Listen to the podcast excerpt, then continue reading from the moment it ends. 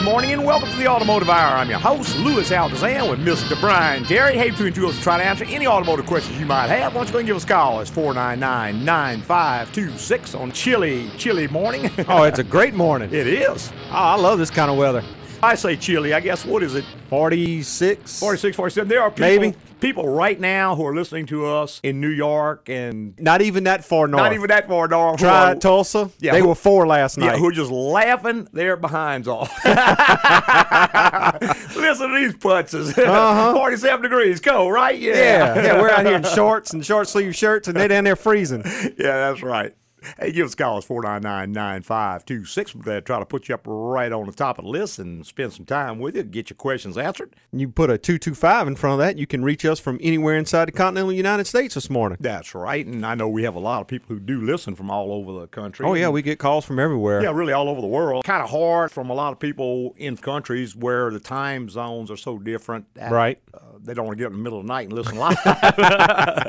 And I can understand that. But sure.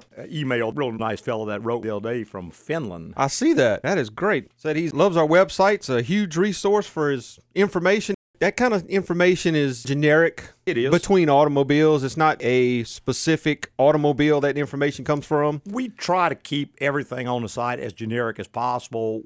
In other words, I try to talk more about not, okay, this is how you fix a 2009 model Chevrolet pickup truck. Instead, I say this is how you do a voltage drop test. This is how you check fuel pressure. This is how you check compression and what it means. And these things can be applied to just about any vehicle. Correct. That's sort of the entire focus of the site. We don't try to zero in on a specific car, although occasionally there are certain cars that have so much of a certain problem that we do write a specific article on that. Right. We call those pattern failures. That's right. Something like the Ford Explorers with the body mount failure where you get the creak and squeak and the body mounts fall apart. Well, there's an article on that. Or possibly the Fords with the intake manifolds that used to crack. Right. They've got that situation actually settled now. They've changed the design of it. Well, you picking on Ford this morning, huh? Well, that's just two to come to mind.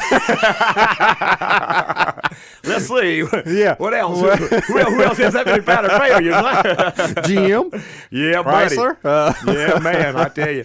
But those kind of articles in there as well. So that's mostly if you want information that's good and generic and you can apply it across the board. That's what you're going to find. That's right. And that information's not going to cost you a dime. That's right. And it's unbiased because we don't accept advertisers on the sites. We don't really have anybody. We don't have any access to grind, and we don't have anybody to answer to. Right. And there's no pop-ups getting in your way and just garbage that you don't want to see anyway. I go to a lot of sites just kind of comparing theirs, and a lot of them are sponsored maybe by this or that chemical company, and they'll be like additives. You know, use this additive. It just keeps popping up over and over again. And of course, that particular product is the answer to any problem you might have. Or the one that pops up in the middle of your screen and you can't read the article you went in there for. Yeah, I don't like those at all.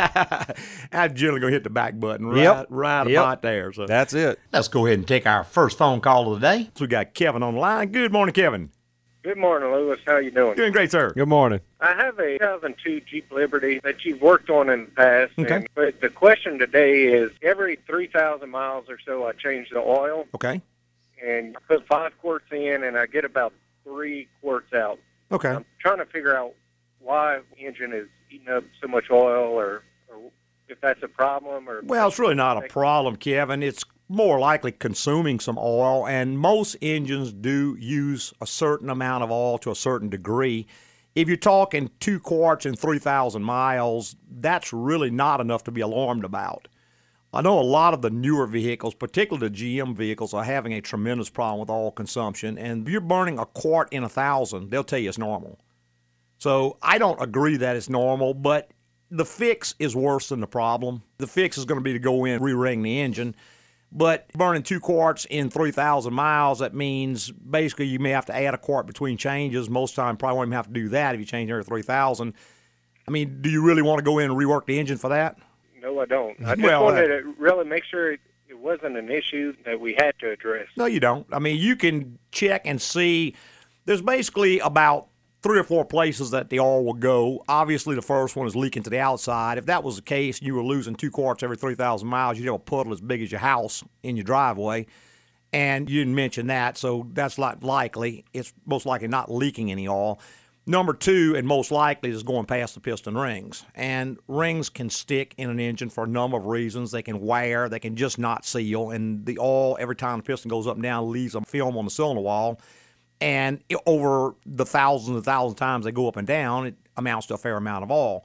Now, the third thing they could be doing, it could be going down the valve guide seals. There's a seal at the top of the valve guides, and particularly on the intake valve, because when the intake valve is opened, there's vacuum on that port. And the seal does not seal, the oil in the valve cover will suck right down that port. And that will amount for a considerable amount of oil consumption as well. One last thing you might just check, it's not very likely, but it is possible. Check and make sure the PCV system is not maybe sucking some oil. I've seen this where people will change their PCV valve and they'll go get an aftermarket valve and it doesn't have the proper baffles in it, and it'll start sucking oil right through the PCV valve and it'll burn a lot of oil.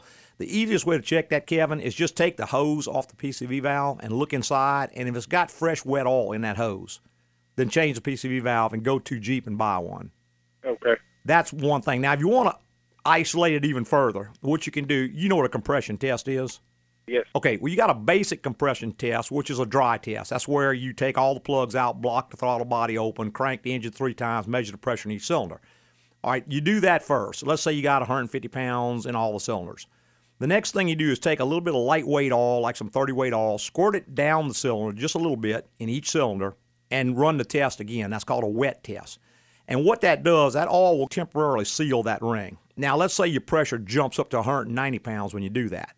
Okay, you know your rings are the problem. Now, if the reading does not change on the wet test, you can assume the rings are okay. More likely, it's going to be the valve guide seals. Okay. All righty? Well, I appreciate it. All right, Kevin. Thank you. Thanks, man. Bye. All right, 499-9526 number. If you want to be part of the Automotive Hour, we would certainly love to have you.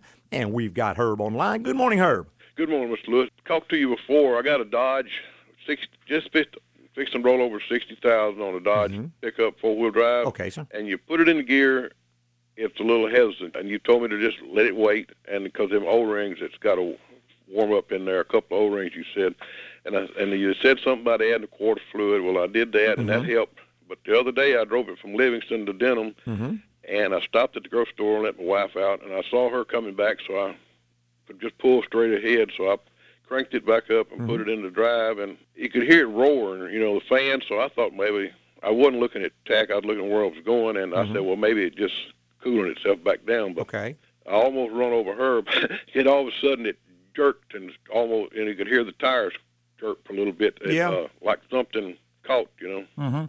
It could have something going on in the transmission, Herb. They have certainly had a lot of trouble with those transmissions. I mean, that's a pretty problematic unit for Chrysler. Even at 60,000 miles, we've seen problems with them.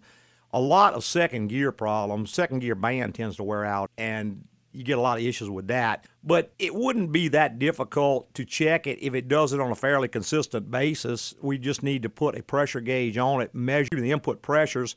If I've got adequate pressure and it's not engaging, then we know the problem's in the unit. Now, the next step to that test is we go in, remove the valve body, and we can air test each passageway. And that's just you take and you put air pressure on little passages, which is going to put pressure up inside the drums, make the drum apply. If you can hear the air hizzing out, you know the seals are leaking.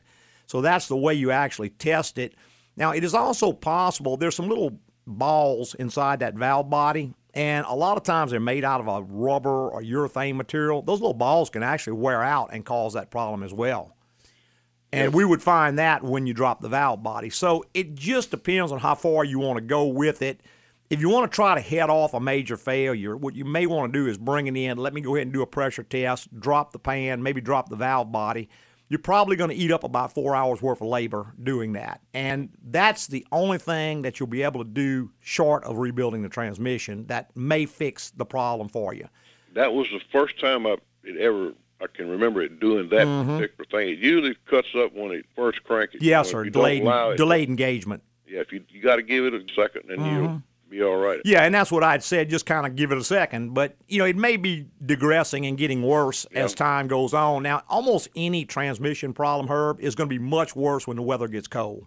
Okay. Outside temperatures dropping are definitely because, number one, the engine generally idles up a little higher because of the cold weather. Number two, the fluid thickens up because viscosity increases in the cold. So almost any transmission problem will be worse in the cold. I just drove it to Livingston and back, so it ought to have been fully warmed up. Yeah, it could be just getting worse, and it could be something starting to break down. It just hadn't failed yet. So if you want to try to head off a failure, again, that's going to be your next step.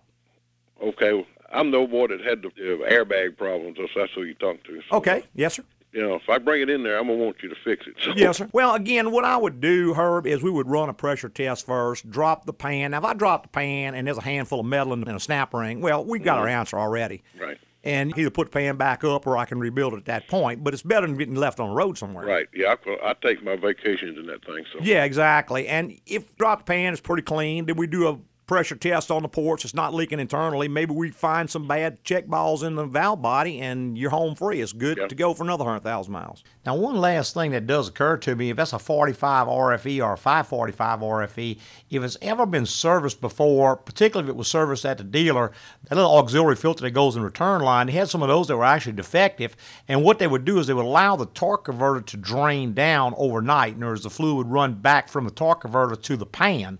What that would do is result in a delayed engagement when you first put it in gear, which kind of sounds like it could be your first problem, but I don't think it's the second problem. But, again, it could be two different issues. We're just going to have to check it to see. Okay. Well, you might be seeing me for too long. Okay, Herb. Okay. Thank you, man. Bye-bye. Bye. All right, 499-9526 the number. If you want to be part of the Automotive Hour, we'd love to have you. Cold weather, like you said, bringing on that transmission problem, just making it worse, has a great effect on the whole vehicle, not just the transmission. It does. It affects everything. Of course, I guess the first thing that always comes to folks' mind is when it's cold, my car's going to freeze. I need the antifreeze checked and all that. And certainly that's an issue. You know, sure. Engine block can freeze and crack. But cold also generally will reveal a weak battery. If the battery is somewhat weak, it's going to show up when it's cold. Right. First day, you're going to go out and it's going to be dead, or worse yet, you go somewhere and then you get out and it leaves you. The cold didn't actually kill it, but it sure revealed it because it slowed down that chemical reaction. It was already marginal, and when it slowed down, that's when you know. Right. The summer heat actually started weakening it, and like you said, the cold weather reveals it. And then, too, a cold engine is harder to crank over. Sure it is. All is thicker, and it's just harder to turn over, so that's when you need the battery the most. And certainly transmissions are the other thing. Sure. We generally see a great expansion in transmission problems whenever cold weather strikes. Yes. Hey, we'll take a call. We got Lee online. Good morning, Lee. Yes, sir. I got a 98 Chevy pickup. Okay. And it's leaking from the area around the water pump. Okay. Does that mean the water pump is bad or just some kind of seal behind it? It depends on where it's leaking. If it's leaking where the water pump actually bolts to the block, there's a seal right there. There's a gasket, actually. One on each side could leak there. But you need to check it a lot closer because there's a weep hole in front of the bearing and the seal right behind the pulley. And I think if you get on the driver's side, you can look in there and see it with a flashlight. Right. If you have coolant leaking out of that, the seal has gone bad in the pump. Right. If it's a 98 model, it's actually got a gasket on the back side of the water pump where they machined the pump. They had to put the thing in the back, and there's actually a plate on the back with a gasket that does occasionally leak, not very often. Okay. Is it dangerous to drive with that leak? Any coolant leak is dangerous, yes. Right. Because, number one, you're losing coolant, and if you put water back in, diluting your corrosion protection, number two, you're drawing air into the system. So if you keep on doing that, you'll end up a vehicle that's not repairable. All right, it'll start eating water pumps. It'll start eating every part of your vehicle away. So, radiators. Yep. Okay. All righty. All right, thank you. Thank you. All right. And, you know, there are no unimportant coolant leaks. Anytime an engine is losing coolant, there's going to be a problem. It's going to draw air into the system, which is going to really speed up the corrosion. And the absolute worst possible thing you can do is add water to the system because water is going to dilute the corrosion protection and just make the problem much, much worse. Best to just go ahead and get it fixed. It's going to save you a lot of money down the road. We're going to take one quick little break. Kenny, if you hold on, you'll be straight up after this break. Plan to move west. Hey!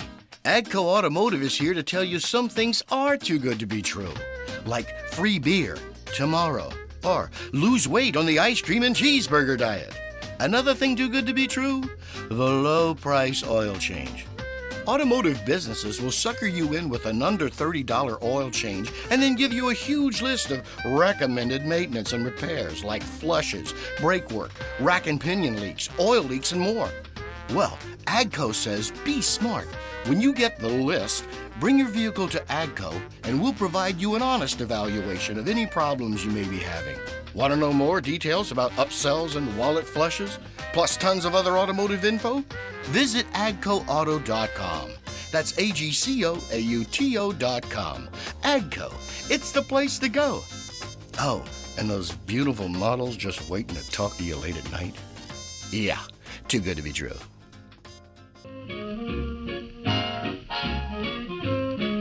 Hey, welcome back. Just join us the Automotive Hour. I'm your host, Louis Altazan, with Mr. Brian Terry. Hey, True and Tools, try to answer any automotive questions you might have. Why don't you go give us a call at 499-9526. And we've got Kenny's been patiently holding. Good morning, Kenny. Good morning, Louis. How are you doing? Doing great, sir. I appreciate you taking my call. Yes, sir. I've got a 2002 Avalanche, and I'm noticing it's got about 160,000 miles on it, very well-maintained vehicle. I've noticed recently that when it's shifting between second and third gear on a, I guess would say a relatively easy acceleration, when it goes between second and third, I hear a mechanical click. I don't know if it's some type of solenoid or something. Every time I go from second to third, now under, I say more of a load, you don't hear the noise. Okay. You don't hear it going like from drive to reverse or any of that? Louis, I haven't noticed that. It may be doing that, but I could try and see. But yeah, check that. Kenny, there are a few things inside a transmission that could do that. Some gears have what they call a sprag, which is like a little one-way clutch. I'm not certain they have that on the second gear. I'd have to check with Josh at the shop. But they've also got pistons that have to move to squeeze the clutches together that when they shift gears. And any of those kinds of things, if it binds and sticks and moves or if the sprag slips a little bit, can make that kind of a noise. And there is one for each gear, and if that were to slip, it could make that kind of a noise. A solenoid, I don't think you could hear it because it would be all the way under the vehicle inside the pan. It's not going to make enough noise for you to hear. Okay. Even if it stuck and jammed, and I mean, it's just not a large enough part, I don't think, where you could hear it from inside the vehicle. Another thing that would come to my mind would be something like a U-joint with some slack in it or something, but you should hear it going from drive to reverse if that's the, you know, just with your foot on the brake, just shift it into reverse and in neutral and in drive and then back and forth a couple of times and see if you hear the same or a very similar noise. And you think it'd be slacking the drive train. Yeah, you're loading and unloading that drive shaft in both directions, and they are pretty... they had a pretty good complaint rate with bad U-joints. Well, and again, 160,000 miles. You probably do anyway. Normally the front U-joint's the one that goes out first for some reason, and it'll definitely make that kind of a clunk noise, but you should hear it going from drive to reverse. Right. So try that and see, and if not, then I would think maybe something in the trans... The only reason that kind of made me question was not a drivetrain issue, was the fact that it only does it between second and third, not first and second or third and fourth. Well, see, each gear's got its own set of things in there that makes it work. Right. And so that's why you may only hear it in that one gear shift combination. It could also be like a roller bearing that's between the second gear, and when it energizes that second gear, it moves and takes up the slack that roller bearing used to be. And as the little rollers fall out, there'll be slack, and you'll hear it move back and forth, but it may only be on that one gear. It does it every time it goes between second and third? Yes, sir. That should be fairly easy to locate. Yeah, we should be able to drive that and probably tell you if it is trans-related or not. And if it hasn't been serviced recently, what I would recommend is go ahead and do a proper service, drop the pan. Because if a sprag or a roller bearing has come apart, there'll be parts of it laying in the pan. Gotcha. And if that's the case, you need to go ahead and take care of that because it's going to digress into a major breakdown. Going to end up leaving you stranded and tear a whole bunch of stuff in transmission. It is a sprag gear, whatever you're calling it. Is that something that will require a complete transmission rebuild? Well, no, it doesn't require a complete rebuild, but 160,000 miles, if you're going to go that far, you'd be foolish not to rebuild it. This is a yard truck that I drive occasionally, so it's not, again, it's one of those deals that, Kenny, if you're willing to put up with the inevitable conclusion, which is the transmission failing, which you may be if you're not using it that much, you could probably drive it a ways like it is. But you want to try to head off a problem. You're telling me, hey, I take this truck and I go to Virginia and back in it, and I don't want to be left on the road. Well, I'd say let's get after it right now. Okay. If you don't use it very much, I mean, you could kind of monitor the situation. Another way to hedge your bet is to bring it in. Let's do a service on it. Okay. We could cut the filter open. If I see a bunch of metal in the filter, well, you know inevitably what's going to happen. So then you just make up your mind whether you want to go further or if you just want to wait till it happens. Well, I'm an ex-fleet manager, so I'll have it into you shortly. Okay, Kenny. Thank you. Thanks, man. Bye-bye. Right, bye-bye. 499-9526 is the number. If you want to be part of the Automotive Hour, we'd love to have you. Kenny's call brings up a good point, and that is there's not an answer that's correct for everyone. Correct. For what is correct for one driver may not be for the next. If you're telling me that I routinely go across country in this vehicle or this is a tow vehicle, I tow a travel trailer, and I go out of state with it a lot, then we really can't tolerate a whole lot of possibility of breakdown. Exactly. If you're telling me that your wife drives the vehicle, she's on the road with it at night by herself. That kind of situation requires a much, much different type of maintenance than a guy who occasionally uses the vehicle. He uses it only in town. It's no big deal if it breaks. Right. He can push stuff a whole lot further. So there's not one answer that's ever correct for everyone. Right. Your certain situation requires a certain answer. That's right. And it's always good, like he did, to give you all that information. That way you can give him a lot better.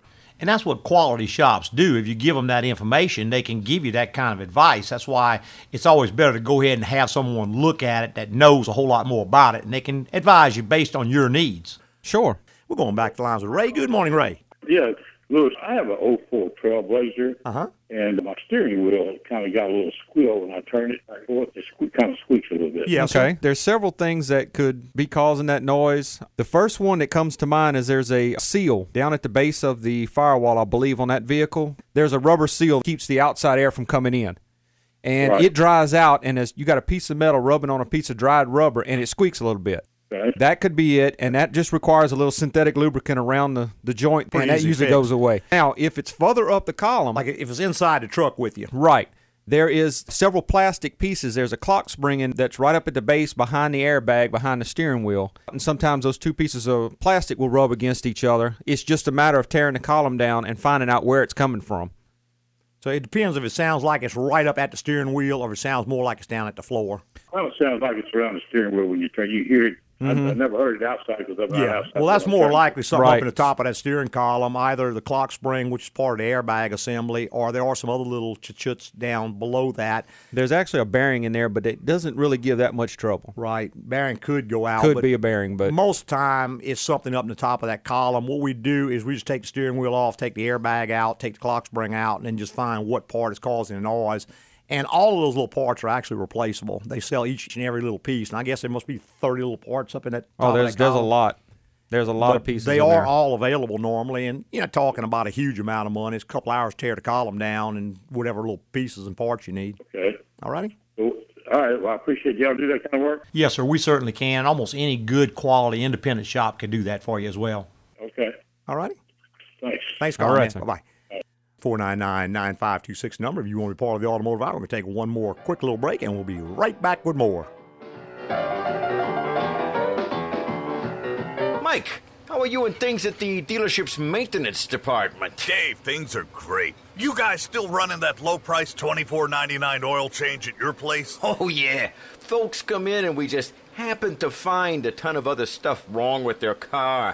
Works, don't it? Sometimes when it's a woman, I make something up like, your flux capacitor has a leak. Yeah, or your strapanoid filter head needs to be replaced. Oh, that's a good one. I gotta write that down. AGCO Automotive wants to let you know how to stick it to the low-price oil change shops.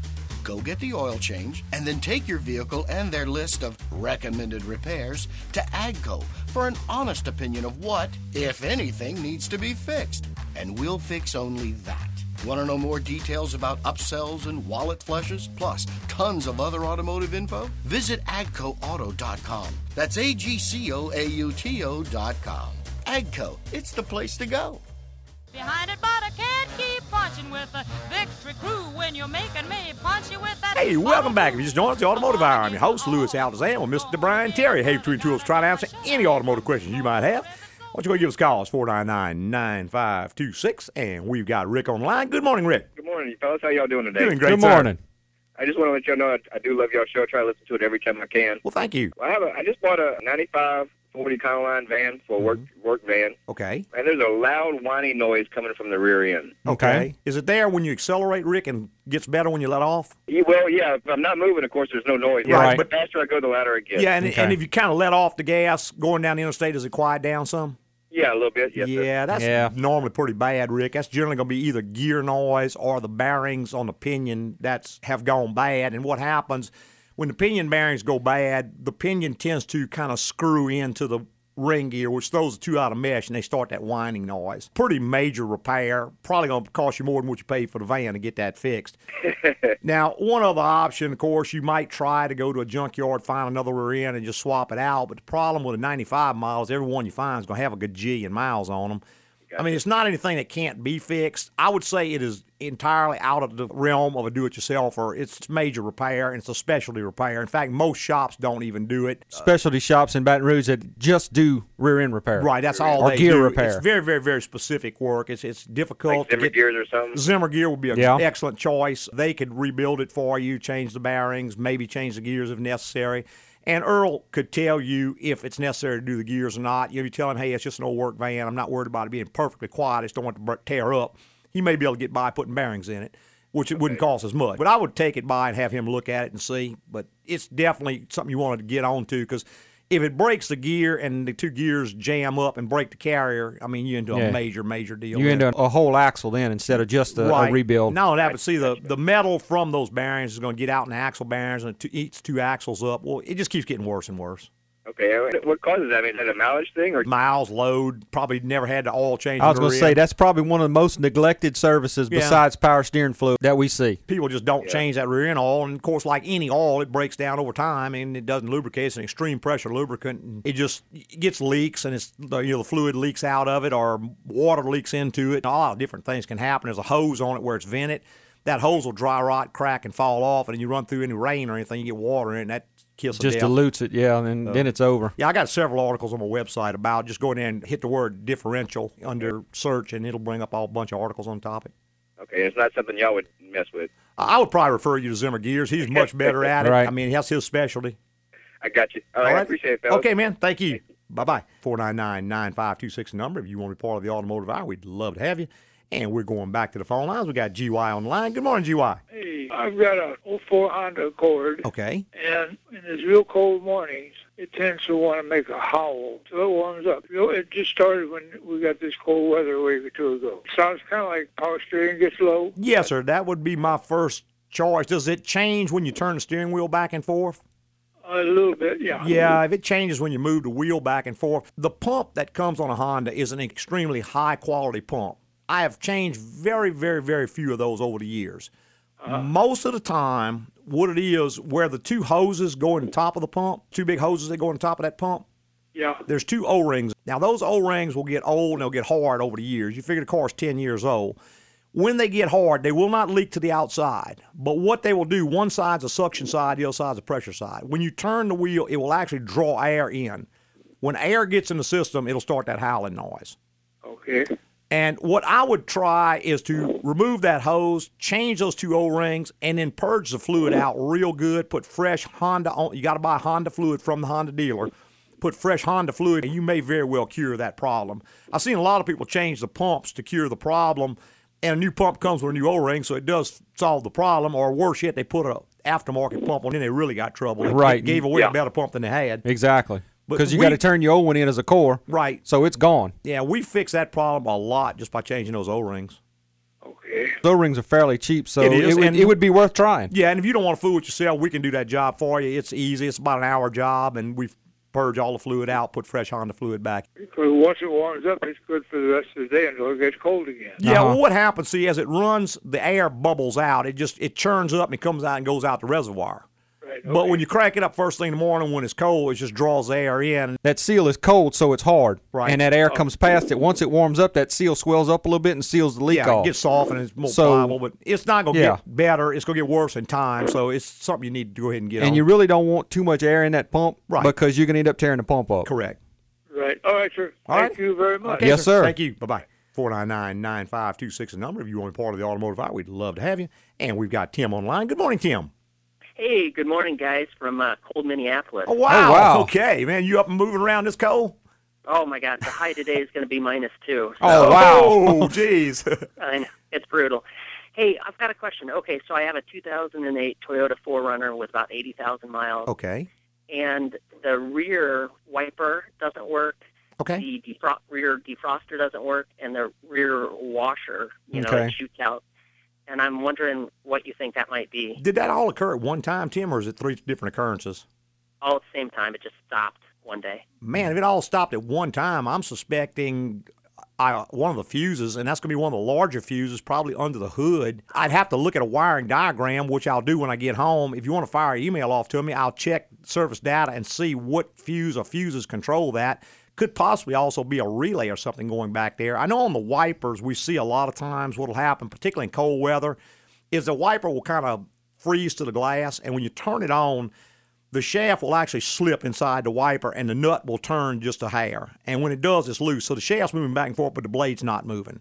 So that happens a lot on the wiper, but that wouldn't account for the other two problems. There are several connectors in that door, I believe. They say the power wire coming in through that connector has a bad connection to it. It will kill everything in that door. That's right. It could be a bad connection. But like I said, if you want to send an email, I'll look it up in service data, and that way I can more definitively tell you. I just, on top of my head, I'm not certain. But check all the fuses, particularly the big ones under the hood. It'd probably be about a 20 or 30 amp fuse. It's going to be a large one. It's not going to be one of the little small fuses. The wipers, washer, and the defroster are all controlled by the body control module. And there's like a 10 amp fuse for the body control module. But I think if the body module was out, you'd have a lot of other things not working on just those things. But the line that the body module controls, I want to say is a 30 amp fuse from the battery, goes out to the washer and wiper from there. And can you tell by just looking at the fuse if it's good or bad? Not really. What you almost need is like a test light or a voltmeter. And if you go to my website and just in the search bar type fuse, there's a whole article there just how to check fuses.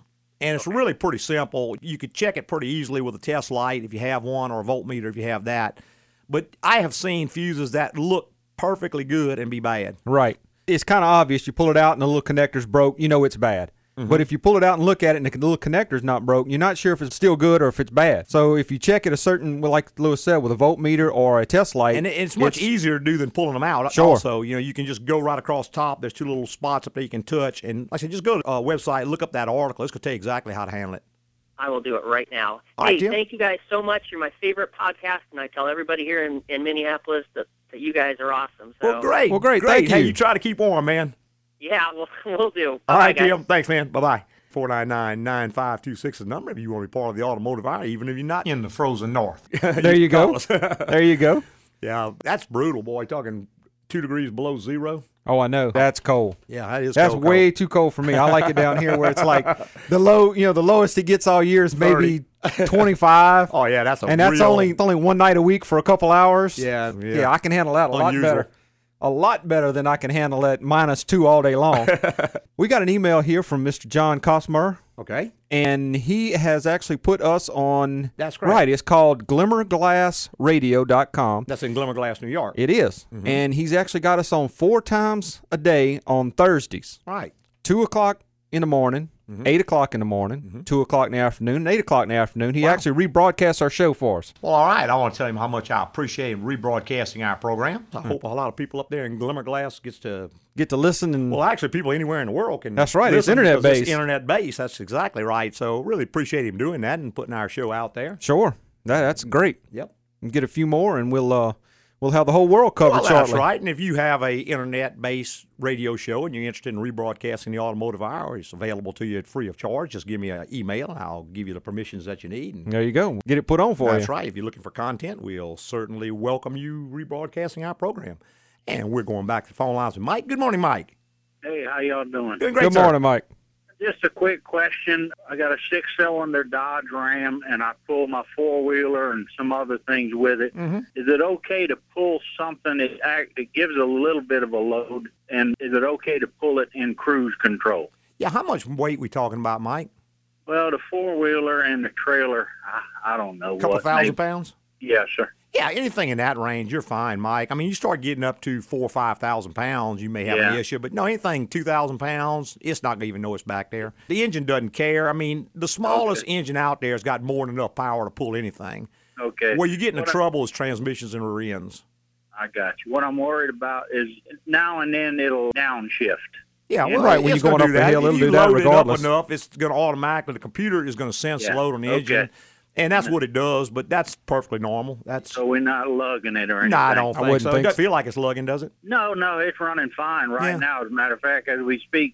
But if I hit a little incline, I'm cruise control. Well, yeah, that's normal. Yeah. That's normal. What is the computer senses that, hey, my RPM are dropping, so I'm going to go ahead and kick it to a lower gear to make more power. Okay. So that's what it's supposed to do. And it would do that regardless whether it had the trailer on it or not. Yeah, if it loaded enough, you're just loading it a little more. But, yeah, that's fine. That's not going to be a problem at all.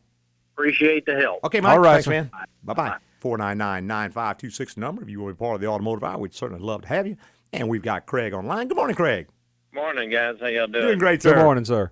I got a quick question. I got a Silverado 2001 truck. Brake light and the ABS light comes on. Mm-hmm. Okay. Not all the time. Yes, sir. Sometimes it'll come on for a long time. Like this morning, I'm driving this morning, and it didn't come on mm-hmm. at all. So right. Mm-hmm. Trying to figure out what's going on with it. Craig, I'm going to tell you, there are about 400 things that can make that light come on. There are, really, literally. But out of that 400 things, two are by far the most prevalent. I would say two of them account for 80% of the time.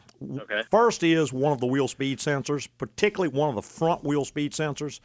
And that system stores a code just like your check engine light does. It's just not in the power control module. So if you go to a parts store, they can't check it. Right. You have to have a factory scan tool. Actually, right. The Tech 2 will pull that information for you because you can access the body side of the computer. We go to the chassis module, pull up the code, see which sensor is not reading correctly. Then you can put a digital lab scope on the lead and see if it's the sensor or the wire or connection or the ECM not interpreting the signal, because just because it has a speed sensor code doesn't mean the sensor's bad.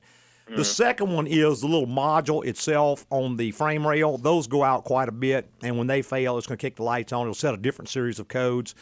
Those are obscenely expensive from GM. When you go to buy it, it's like $1,100 part. But fortunately, we can rebuild those for you. We rebuild them in-house, and if that is the case, what we do is pull it off, and you can drive the truck without it. And while we're rebuilding it, it take me about a week to get it done and get it back to you, and you bring it back in. We can wait on it while I put it back on. Probably around $300, $350, we can rebuild it. That's parts and labor and everything. So just starts out with checking it and seeing what the problem is. But those two are probably by a wide measure the most common. Of course, any connection anywhere in the system or any sensor or even the pump. But the pumps give very little trouble. The rest of the system doesn't give a lot of problems. But we just have to check it and see which component's causing it. What's the worst case if you just don't do anything? You won't have anti-lock brakes. And that's it. That's it. And you got to stare at the two lights. Yeah. That are on the dash all the time. Got to stare at two lights in your face. Okay. Your wife may rag on you if she's like mine.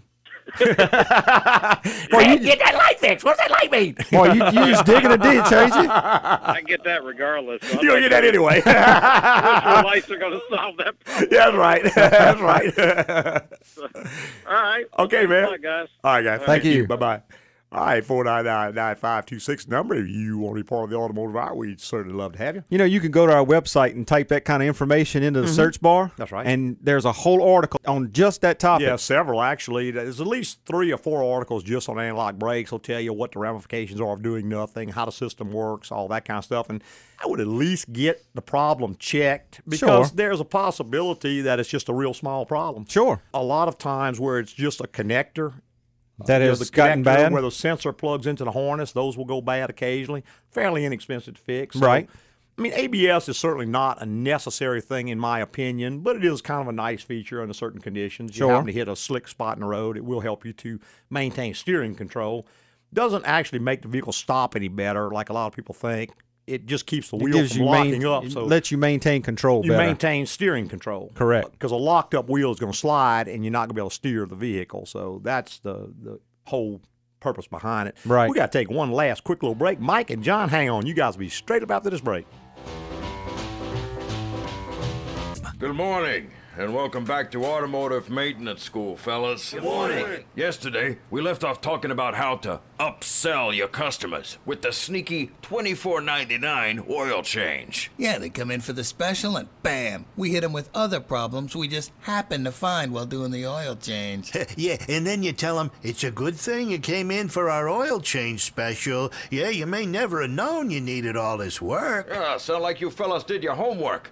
I just hope none of your customers did. AGCO Automotive has this to say about low-price oil changes. Take advantage of them. And if you get a list of recommended repairs, bring your vehicle to us for an honest opinion of what, if anything, needs to be fixed. Want to know more details about upsells and wallet flushes, plus tons of other automotive info? Visit agcoauto.com. That's agcoauto.com. AGCO. It's the place to go.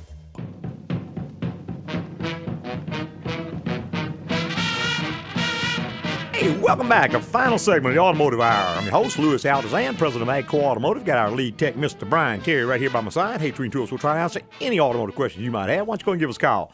And we got Mike online. Good morning, Mike. Hey, good morning, gentlemen. How you doing? Doing great, sir. Good morning, sir.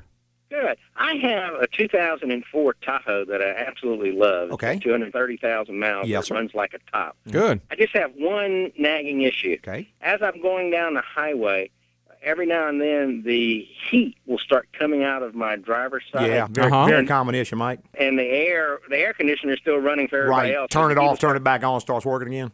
Perfectly. Yep. Exactly. Yeah, that's going to be what they call the temperature door actuator on the left side. There's one on the left, there's one on the right, but for some reason the one on the left goes out twice as much as the one on the right.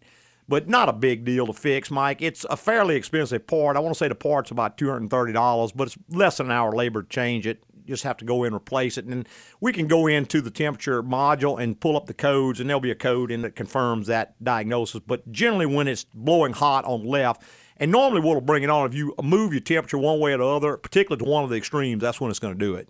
Okay. And you may also hear like a click, click, click, click, click noise under the dash sometimes, occasionally. Yes, they do. Yeah, yep, same thing. Go. Same answer. Yep. Okay, thank you, gentlemen. Okay, man. All right, thank you. Bye-bye. Bye-bye. 499-9526, the number if you want to be part of the automotive hour. That was an easy one. Yeah, I hear you. I wish it was all that easy. So let's go back to the phone lines with John. Good morning, John. Yes, sir. I have two quick questions on my 08 Frontier. Mm-hmm. It's got 75,000 miles on it. The dash light that is showing the airbag problem is flashing at me. Okay. What does that usually entail? Most of the time, John, kind of like the guy with ABS, there's about 600 things that can set that light, literally. Most of the time, I find the clock spring, which is the part in the steering column, goes out. Particularly if you've ever had any kind of work done on your steering gear or any of that stuff, that's one way that they get broke. Sometimes they just break without any other kind of work or anything causing it. They just break. Okay. Certainly that's not the only thing, but that is one of the things. Now, you'd have to go into the ABS module. It's got a module just like the regular check engine light and everything else. There's going to be some code stored. Read the code and pull it up. Other times we find bad connections. Another thing that we do find relatively common is on the passenger side. If somebody tries to stick something under the seat, there's a bunch of wires in there. You can snag one of those wires and loosen it up, and it'll start coming on because of that. So it'd just be a matter of going in, scanning the system, seeing what code is causing it, and then going from there. Okay. The other thing is I'm pulling a almost 4,000-pound boat sometimes, and I've been taking and turning the overdrive off. Should I be doing that? Yeah, 4,000 pounds, John, is right at the limit of what that's going to haul. I know the salesmen tell you it'll do more than that, but that's pretty much close to the limit of what that vehicle's going to haul. Certainly wouldn't hurt to take it out of overdrive because overdrive is a weaker gear than some of the others. Okay. Another thing that I would be doing, John, if you're not doing it already, when you're pulling that boat up or down like a landing, you want to be in manual low. In other words, don't leave it and drive because when you go to manual low, you do two things. Number one, you apply additional set of clutches, but number two, you keep it from shifting up should the wheel start to spin. Right. All right. Okay. All right, John. Thank you very much. Thanks, man. Bye-bye. 499-9526 number. If you want to be part of the automotive hour, we got a few more minutes, and be glad to try to answer any questions you might have. You know, something just come to mind, the service on that transmission. That's correct. You need to get it serviced, keep it serviced regularly if you're going to tow that kind of load with it. Yeah, if I was towing 4,000 pounds, even occasionally, I would probably be servicing that close to 30,000 miles. And not only that, but the rear end. Because a lot of times the rear ends go underwater when you back a boat into a landing. Well, you'll get some water around it. Even if it doesn't, probably 50,000 miles on that vehicle. And it's certainly, when you got that kind of load on it, it's going to increase your service requirements. Sure. Much, much more load on the rear end. And for what it costs to rebuild a rear end, you can... Oh, you can service it 100 times, you know, by the time you rebuild one. Hey, I want to tell everybody how much we appreciate them listening to us this morning, every Saturday morning. I'd like to thank all our podcasters for listening this week and every week. Tell your friends and go to iTunes and give us a written rating. That's right. Also, Stitcher is one of the fine services that rebroadcasts our service, and you can give us a rating there as well. I noticed the other day we got about 12 or 13 ratings. That's great. And about 120, I think, on iTunes. Of course, I'd like to have more than that. So. Sure. I always want more. That's right. Go on and give us a written rating. It really makes our day when you do that and lets us know we're doing a good job. Hey, preceding was opinion based on our experience in the automotive industry. Have a great weekend.